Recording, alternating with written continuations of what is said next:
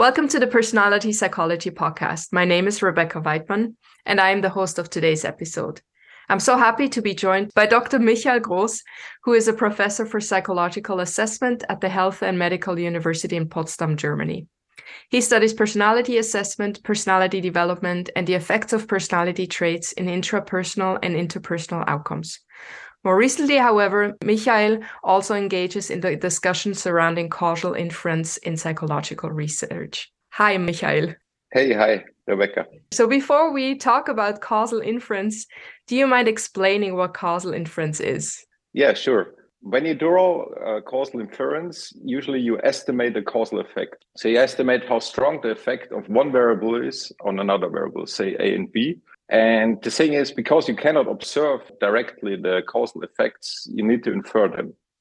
And there's a, a big debate about what actually are causal effects. I mean, it would go too far to go into the details here. And I'm also not an expert on these philosophical discussions. For our discussion now, it suffices to say that if you think that one variable A causes a variable B, that's a causal effect. And if you make inference about that, that's causal inference. And also, I should add, like, to think about that is like, if A causes B, then if you change A, B changes as well. Versus if A does not cause B, then if you change A, uh, B might not change. For example, the effect of psychotherapy on neuroticism. So there is actually even a meta-analysis on that. So if you do therapy, uh, like, let's say, speech therapy, and that is, uh, or according to the findings, that has a causal effect on neuroticism. So if you do therapy, it decreases your neuroticism. And there are actually also experiments on that. So basically, you randomly assign people, either they get therapy or they are in a waiting group, let's say. And then you have two groups that you randomly assign. So, and then afterwards, after the therapy, you measure the uh, neuroticism level of the two groups. And the one was only in the waiting group, so they didn't get therapy. And then if you observe a difference, that suggests, or that strongly suggests, that there's a causal effect of the therapy on neuroticism. Thank you. Yeah. So you recently published a paper together with Julia Rohrer and Felix Thoemmes about the taboo against explicit causal inference. What is explicit versus implicit causal inference? Yeah. So this is about how you how you communicate a causal inference in research. And uh, so we made this distinction between implicit and explicit causal inference. And so explicitly would be that you clearly communicate already in the introduction, or at least in the method section, that you, as, you try to estimate a causal effect with uh, sticking to our example of psychotherapy on narcissism. That would be explicit. And then you like adjust all your methods, your research goals, the research question, the hypothesis. It's all in a, aligned with this explicit goal of estimating this causal effect.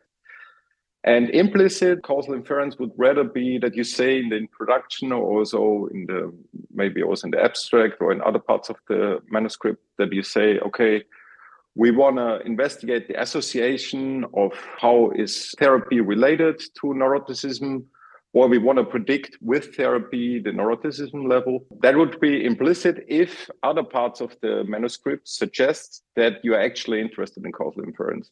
I mean, I have to say in my own research, but I also uh, think in a lot of other research that actually is the case. So in the sense that often, because causal inference is very difficult, so sometimes researchers, they say it's descriptive, the findings, or A predicts B. I mean, one famous example is, for example, the Moffitt uh, study, where they investigated how self-control uh, in childhood self-control predicts later life outcomes like health or wealth. And they often talk in the introduction about how they predict these outcomes. And at the same time, they often mention in the also introduction or discussion section, they mention that it's really important to investigate whether self-control predicts these life outcomes for policymakers, because, and then they also talk that it might be an active ingredient so that it actually kind of causes these life outcomes. So basically, this implicitly assumes that they are interested in causal effects, because like policymakers, and they talk about how you should change then self-control in childhood, or that you should somehow have a program that increases self-control for children. And basically the assumption is here, okay, If self-control actually leads to poor health and wealth, then you should actually intervene. So you should uh, have a program in place to increase people's self-control or somehow help them to deal with the low self-control. But basically, the assumption here is that self-control has this causal effect, because if self-control will only predict these outcomes but wouldn't be the cause, then an intervention would not help, because basically you would just You might uh, change the level of self-control in children, but that doesn't change that they have poor health later, because, I don't know, maybe some genes cause low self-control and cause uh, poor health. And then it looks like self-control causes this uh, health, but actually uh, it, it's not a cause. And so in this case, then if you intervene and if the policymakers say, hey, we change self-control, it wouldn't actually help people to get healthier. The, the main point is here that in a lot of research, we are actually interested in causal effects because they are highly relevant for policymakers. But often, because it's difficult to do, uh, we don't make this uh, aim explicit, and we also make don't make the causal inference explicit. That's what we called implicit causal inference, or that's why we said there's uh, taboo about it uh, against causal inference, because a lot of researchers uh, feel like, especially in non-experimental research, uh, that it's not possible or it's too difficult, and they don't even try to do that. So they don't do it explicitly, at least. And how does it impair psychological research? Like, when we continue doing this, we're not explicit about the causal inference, but we still think it's a causal factor in our studies? Or why is it a bad thing to do? So the thing is, uh, basically, we neglect the major goal of science. So, and I would say, like, in especially in personality psychology, there's not a lot of research on causal effects, or not a lot of explicit research on causal effects. So, and but this is a major goal of science, causal inference, and also causal effects, because it's important for policymaking. And also, uh, causal effects are part of a lot of theories, but let's first talk about the policy making. So basically, description and prediction is also fine. For example, you can, with description, you can detect, oh, I don't know, maybe young people get more and more depressed. So ten years ago, they were less depressed, and now on average, they get more depressed. And so maybe that's important in the sense that you describe a trend. And that's that's also fine and important, and it kind of indicates, oh, we need to change something. Um, And prediction is also important in the sense that you can predict who will, who is most likely to de- develop depression in the next years. So both the description and prediction are important. But on the other hand, uh, causal inference is also important, because if you want to change something, so if you want to reduce the level of depression among young people, for example, description and prediction doesn't tell you how to do that. So they, they just tell you there's a problem and they predict uh, like likely outcome. But they don't tell you how you can intervene, and therefore we need causal effect. It's know-how, basically. You know how, okay, if you change this and this in a young person's life, then this had this and this consequence. And of course, then it's the policymakers who decide if they want to change this. But we as researchers, I think, we, we shouldn't neglect this goal, or also we, ideally, we would provide policymakers with knowledge about causal effects, so they then later can uh, use this knowledge to make a difference. Yeah, and the other thing is that I already mentioned a bit is about the theories. So uh, causal effects are usually the building blocks of a lot of theories. And you have, for example, you have the neo-socioanalytic theory that proposes that investments in age-graded social roles during early adulthood, that they drive some of the personality changes that we observe in young adulthood. So, for example, that people become higher in conscientiousness in their early adulthood because they start a job. And this is one of the theories in personality development. And here, for example, you propose this causal effect of starting a job on personality. And so this is, for example, a causal effect in a theory. But there are many other theories where you have causal effects, also about conscientiousness, that it Uh, causes health later. There are also theories in that. And other theories like whole trait theory, for example, they proposed that features of the situation, they elicit some personality states. Basically, they propose also causal effects. Actually, I think most of the theories contain causal effects, or causal effects are central parts of theories. So, and then if we as researchers don't investigate causal effects explicitly, we also, uh, there's a divergence, as we say in the taboo paper, between the theories and the empirical findings. So the empirical findings don't speak to the theories, or they don't test the theories, because basically they the empirical findings are about description and prediction, and the theories are more about causal effects. So, and ideally, they would align with each other, and ideally, you would test the causal effects that the theories uh, propose.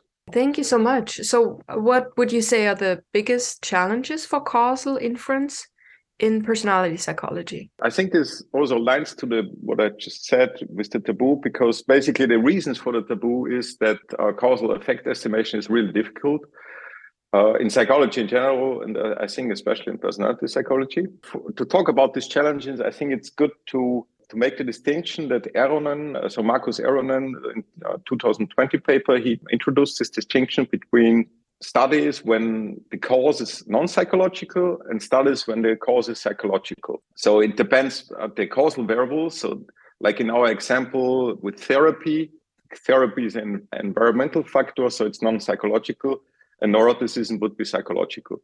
So, and the distinction is important to make, to say, okay, there's research where we investigate non-psychological causes. So that would be, for example, the effect of an environment on personality. Like, let's say you do therapy on personality, or uh, if you get a child, for example, on the personality, or if there's a COVID, a COVID epidemic, and what effects does this have on personality? The cause is non-psychological. And in this kind of research, the biggest challenges, I think, are confounding variables. For example, if you want to investigate, if you have a child, what is the effect of having a child on personality? So there might be a lot of confounding variables. Like, for example, if you, you just get a, a good job or a permanent position, and then finally you start thinking about getting a child, and then you have a child. So maybe because you have a permanent position now, that causes some personality change, and not because you have a child. So, and if you don't don't control for the change in the status of your job, so then you think, oh, actually, because you got a child, your personality changed, not because your job situation changed. So I think there are confounding variables are a big issue. But I think when non-psychological variables are the causes, like with this uh, having a child, for example, then uh, I think there it's relatively easy to do causal inference, in the sense that often it's possible to do an experiment, or maybe a natural experiment. So in the sense, we already talked about this example with therapy and neuroticism. So here it's relatively easy to do an experiment. You just recruit your participants, and then you randomly assign them. Half of the participants gets therapy now, and the other half is in a waiting group. And later you compare how the uh, personality changes in the therapy group compared to the control group. So that's relatively easy. But of course, in some cases, you cannot do an experiment. Like, for example, with this example with the getting a child. So you cannot randomly assign people and force them to have a child or not. And so then in these cases, there might be other possibilities. Like, and one that is that can be used are natural experiments. So natural experiments are like, people more are more or less randomly assigned to some conditions, but the assignment is not done by the researchers, but it's rather done by government, or there are some random events that happen in nature, like an earthquake or something. And this randomness in the effect, or also that the government randomly assigns people to some policies, so this helps them to make causal inference. And for example, the Vietnam lottery draft, uh, this is an example of a natural experiment. And there it's like, so the government in the U S uh, for the Vietnam War, they needed uh, military personnel, but they didn't need all of the males that they had in the population. So they decided to do a lottery. And so they picked certain birthdays in the lottery. And if this uh, birthday got picked, then these people needed to go enlist for the in Vietnam War. And if the number didn't get picked, then you didn't have to do that. Now, in economics, at least, there are a lot of uh, studies that exploit this natural experiment. And now, in order to investigate what is the effect of serving for the military or going to war, what is the effect of that on some life outcomes, you can then compare people who were picked by the lottery to people who were not picked by the lottery, in order to investigate what is the effect of uh, experiencing the Vietnam War. Yeah, I should also say, I mean, you usually use then instrumental variable estimation. So you use some special or sophisticated statistical methods to estimate causal effects. But basically, these natural experiments, they're also a way to um, to estimate causal effects. So, and I think with experiments and natural experiments, you can already do a lot of research on causal effects when the uh, cause is non-psychological. But as I said, sometimes the cause is psychological, and that would be all the effects that, that you think when you think about effects of personality on something else.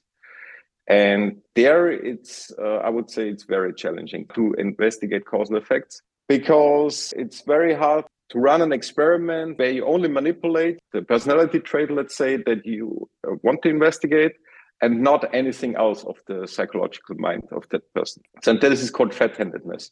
So basically you have an intervention. Let's say you want to investigate the effect of neuroticism on health.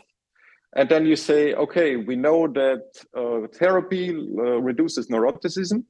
So you say, okay, in order to investigate the effect of neuroticism on health, you give uh, your participants, a random group, a subgroup of your participants, you give therapy, and the other one doesn't get therapy.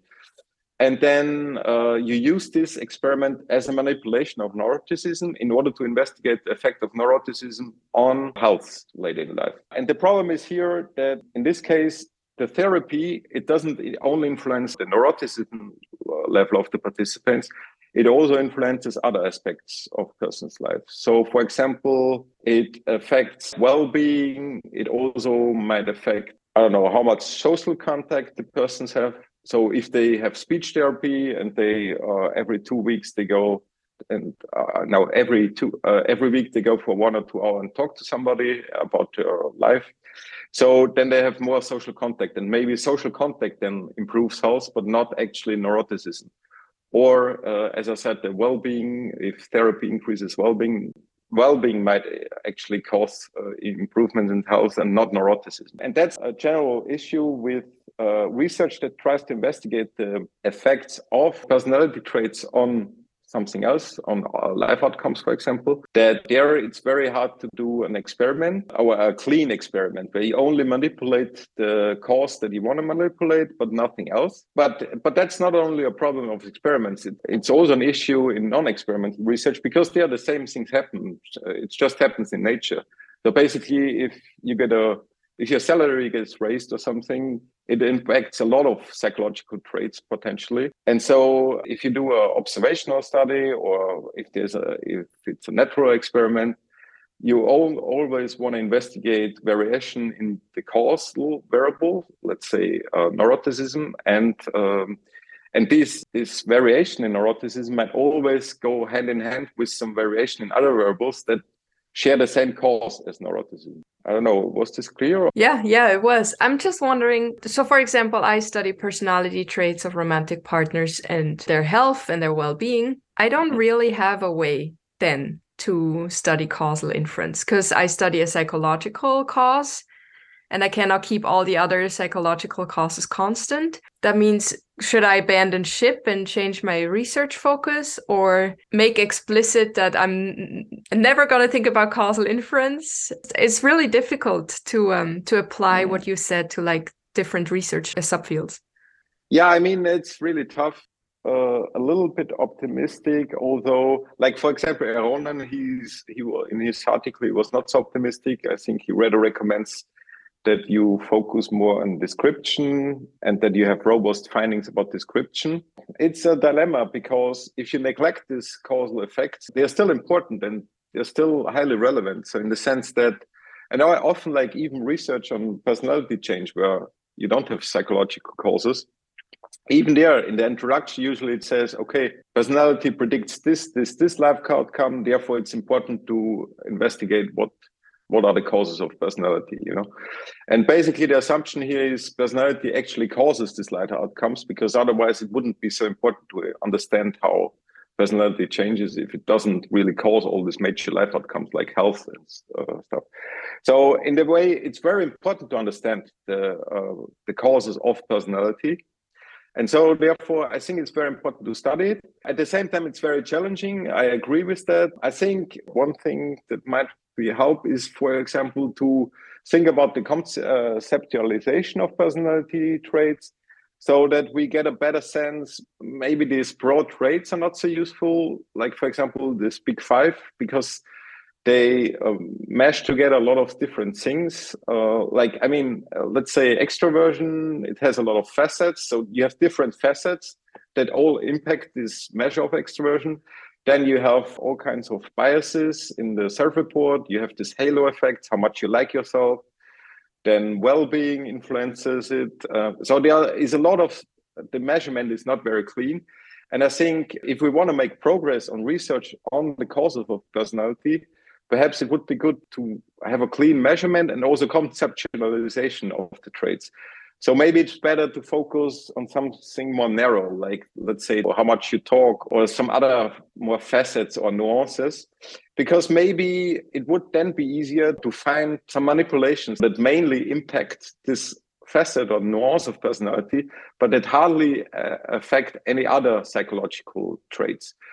And then if you find these manipulations, that might be a way to start studying the effects of of personality nuances and facets on outcomes.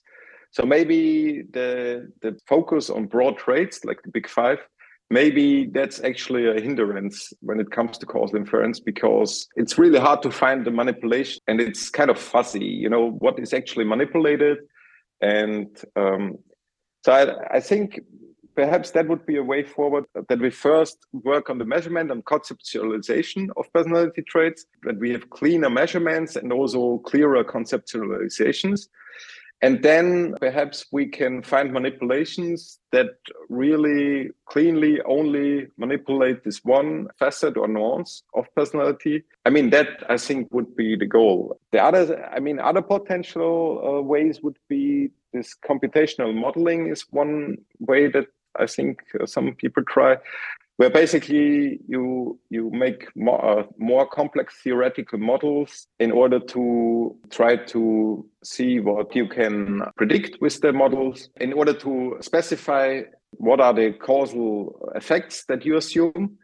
And then basically you compare that to what you observe in your observational data. But I'm not sure if that actually is so productive when it comes to causal inference. I haven't thought it through yet, but that might be a way, because perhaps uh, if you clearly specify these models and then make uh, these models imply a lot of things, and then you could compare that to the observational data you, that you have. And then if you find inconsistencies, you could go back and modify your model, and then do that as long uh, until you find a model that really fits to the data that you observe. And then I guess we would, could have more trust that the model is actually correct, and that the assumed causal effects in the model, that they are actually also, that's actually what's going on. So is there a study in our subfield or in psychology more general that has been exemplary in studying the causal effect of a psychological cause? Yeah, actually, I don't know a good example, to be honest. I think there are, there are uh, studies when the cause is not psychological. I think there are good studies. Uh, but uh, when the cause is psychological, or when the cause is a personality difference, then I don't know any uh, concrete studies. But yeah, I'm, I mean, I would need to do some research, but I think it's really tough. I know some research, for example, I think uh, on the effects of extroversion on well-being, for example. What they did, I think, they uh, give instructions to behave really extroverted for one week, and the control group doesn't get this instruction. And then later, I think they observed that this group was also high in well-being. It was an experimental study, so they uh, randomly assigned people to either get this instruction to behave really extroverted for one week, and they, I think, they gave more concrete instructions. And in the control group, they probably got some other task or some other instructions. And basically, they found some effect. I mean, this is an attempt, but of course, like there, it's also uh, also debate the the fatheadedness issue in this example. So maybe this instruction also caused some other psychological difference, not only extroversion, and that might be a reason why they found it. But I think in general, we should rather reward attempts to do to investigate that. And I think my approach is always like, it's good that we attempt it because we learn from our mistakes. We might find new ways. And then we should clearly discuss the limitations and everything. But I think it's better to attempt it than to, to say, oh, we cannot do it anyway, and just stick to implicit causal inference and just say, oh, we only focus on description and prediction. So I think it's always better to try. And we as a field should also reward people who try that and knowingly that it's really challenging to do. That's how we make progress. And I think in general, also like for, maybe that's also something for the journals, also for E C I P, or for the European Journal of Personality, but also maybe for Journal of Personality and Social Psychology, because they are the leading journals, so they could say, okay, we reward articles or manuscripts that investigate causal effects and that do it explicitly, because there is a lack of research on this. I think that would be great. And I think actually these, uh, these journals are really important also, because in economics, for example, I did my PhD in Tübingen, and there I also got to know some economics um, people, because it was interdisciplinary, the graduate school that I went to. If you want to make a career in economics, you need to investigate causal effects. So basically, in the in the top journals, uh, you need to investigate causal effects. Otherwise, you cannot get published in top journals. As far as I know, you also only become a professor in economics if you publish in these top journals. So basically, there they have the incentive structure is different in economics than in personality psychology, or in, maybe in psychology in general, in the sense that in economics, they really reward causal inference and they really encourage that. And that's led by the top journals. And in, uh, I would say in personality psychology, that's not currently in place. So I think Um, now a strong criteria is that, oh, it should not only be cross-sectional self-report, the study, because then I think at E G P and J P S B, they say, oh, that's not acceptable. But I don't think they have a strong focus yet the, on causal effects, so that uh, because they often, it's fine if everybody is just doing description or prediction, that's fine. Yeah, that makes sense. What do you see are the current top sins that you see committed from researchers who um, study prediction or description, but it sounds like they're making causal inferences? I mean, uh, that's what we also said in the paper, that would be good to make it explicit, so that you explicitly aim for causal inference and that you explicitly try to estimate causal effects. Because basically, it's really difficult, and we already talked about that. So uh, you would often, you there are a lot of limitations, or maybe you have some confounding variables that are not in your data, and then you cannot control for it. But I think there are ways to deal with these issues. And if it's more explicit, I think then the discussion section will be more focused on this issue. And then you you more uh, strongly explore the limitations in terms of causal inference of the study. Plus, you do more robustness checks, more systematic. So if you do this explicitly, the causal effect, for example, even if you haven't assessed the variable that might be a confounder, uh, then you can later do a robustness check where you uh, make assumptions, like there are some R packages where you can run some analysis, and where you make assumptions that uh, this confounder effect is so and so strong. And then uh, you investigate, would this confounding effect nullify the effect that you found? And so basically you have method to estimate how robust is the finding that you uh, made. So if you find an effect of the one variable on the other, or it looks like an effect, then uh, you could use this robustness check to make sh- uh, to rule out some potential conf- confounding variables. I mean, another thing is that we also said in the P U paper is it would be good to draw this uh, D A Gs, so directed acyclic graphs, where you draw the assumptions about causal effects. So you have a network of variables, and you, in this stack, you basically draw, so you draw arrows between the variables, and then you illustrate what your assumptions are about causal effect. If you do this, then that helps you and also the reader to think uh, critically about what uh, variables you should control for, what variables you shouldn't control for, because some variables you shouldn't control for, for example, mediators or the collider variables uh, you shouldn't control for. When you draw this graph, then you, you have a good overview of what are the assumptions about the causal effect. And then uh, this helps then you to find the ideal uh, design to study the causal effect, uh, plus clearly communicates to the readers your assumptions, and uh, they can also then question your assumptions. And I say this might be a pipe dream in the sense that you completely expose yourself, because basically if you draw this stack, you illustrate the limitations, or you make a lot of assumptions explicit, and then the reviewers have a lot of a lot of reviewers might not agree then with your assumptions. But on the other hand, I mean that, that I think that would be the most productive way, because then then you also get the critical uh, assessment of the reviewers. Ideally, you do a register report, because then the uh, reviewers see your uh, deck uh, before you conduct the study. And then they see the graph, then they say, oh, we don't agree with the graph, so we think you should, uh, this variable also has an effect on your outcome and on your um, causal variable of interest. And then uh, that you additionally should control for that. So I think that would be a good way. I think a lot of people might um, be confused about the definition. What is a collider, a mediator, and a confounding variable? Yeah, confounding variable is if, if a third variable causes the treatment variable, like in our example, it was therapy, and the outcome variable, like, let's say, uh, neuroticism. So, for example, like education might impact uh, how likely you are to get therapy and how your neuroticism level. So, and then this would be a confounding variable. If you don't do experiment, then getting therapy might be related to neuroticism, but this relationship or the effect that you find might be confounded by education, because education causes both.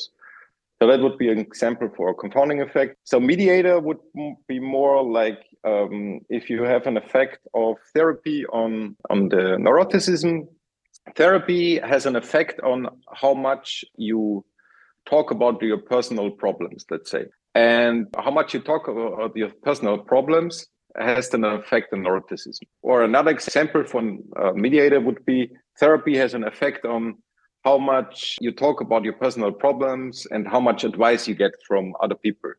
And in this case, you get uh, advice by the therapist.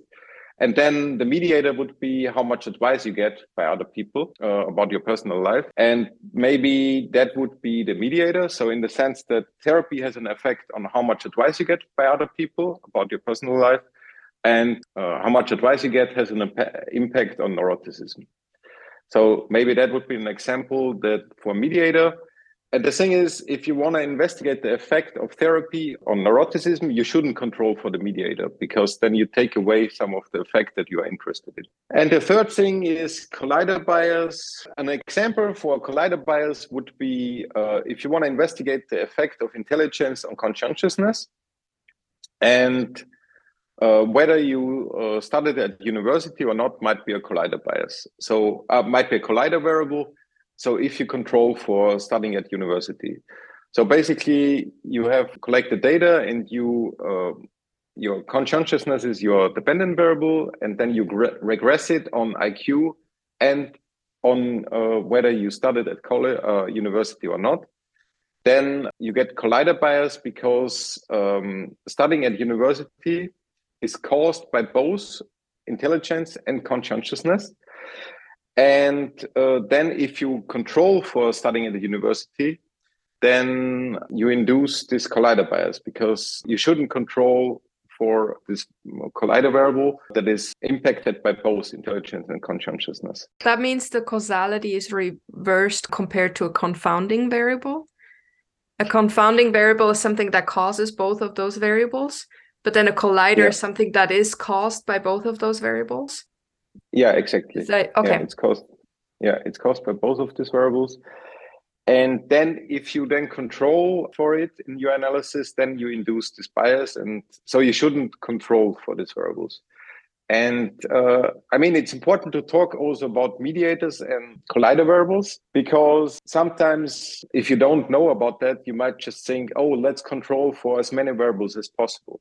Let's just include all the variables as control variables, just to be on the safe side. So if you only think confounding variables are an issue, then you would include everything in uh, your control variables. But uh, that's actually a bit uh, dangerous, because then you might control for mediators and collider variables. and then you induce bias in your effect estimation. Thank you so much. I was just wondering if someone is very new to the causal inference literature and they want to learn more and also improve their research, what articles and books would you recommend? One article that I already mentioned is this article by Eronen in two thousand twenty called Causal Discovery and the Problem of Psychological Interventions. It's very good, I would say, because it also makes this distinction that I talked about, psychological causes and non-psychological causes. And it also talks about this issue. It talks about this very clearly.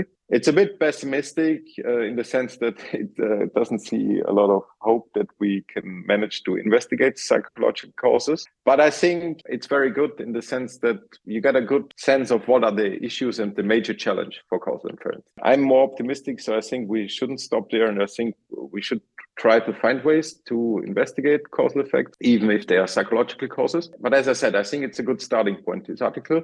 Then book is this by Morgan and Winship, this Counterfactuals and Causal Inference. I think the last edition was in two thousand fourteen. And so this is a good one. Then the article by Julia Rohrer of two thousand eighteen, this uh, Thinking Clearly About Correlations and Causation. That's, that's a pretty good one. And then van der weel, uh, he also published an article about confounding variables. So uh, in two thousand nineteen, Principles of Confounder Selection. Uh, lastly, we recently uh, uploaded a preprint. So because I uh, applied for funding for a scientific network, it's called the uh, Explicit Causal Inference and Personality uh, Research, so E C I P network. So there's also a homepage about it. And in this network, we had already several meetings and we wrote an article about natural experiments. And the title is Natural Experiments, Missed Opportunities for Causal Inference in Psychology. And I think this is also a good text because there we talk about natural experiments and how they can be harnessed to estimate causal effect. And I think they also they are underutilized also in personality psychology. So I think that's uh, also a good text that might inspire some people. Perfect. We'll link all of those articles and books on the website. All right, so we're nearing the end of the podcast, and I was wondering about your personal journey to the topic of causal inference. What got you first interested in the topic? During my time as a PhD student in Tübingen, like I worked on longitudinal research on personality traits, and basically my interest, more or less explicitly, was in causal effects. And then in discussions with the co-authors, I realized, hey, actually, it's very tough to investigate causal effects. Plus, we kind of decided that we don't even try to investigate causal effects, that we focus on description and prediction. But I noticed actually the main interest is in causal effects. For example, we talked about socialization effects in one paper that was about narcissism development. And this is clearly also causal language. So I, I felt like, oh, actually, we should try to estimate causal effects, but also some of the co-authors said, okay, that's not really possible. So, and that's how I became aware that actually there's this disconnect between how we do research in personality uh, psychology and what we are actually interested, what uh, often we are interested, at least in the theories or also for policymakers, that uh, the causal effects are important. And so that's how I kind of became aware about this issue. And then at a conference, I met Julia Rohrer and we talked about this and then asked her if she also wants, she also is interested and if she would like write a paper about this issue. And yeah, later we also talked to Felix Thoemmes about it. And that's how we kind of kicked that off. Now I'm still looking forward to uh, to research on that also, and also to apply that more often, so that I, in my research projects, also try to explicitly investigate causal effects. There's still a lot to do in this field. Cool. Thank you so much. Thank you for answering all my questions about causal inference and being on the podcast. Yeah, no worries. Thank you for having me. It was really nice talking to you.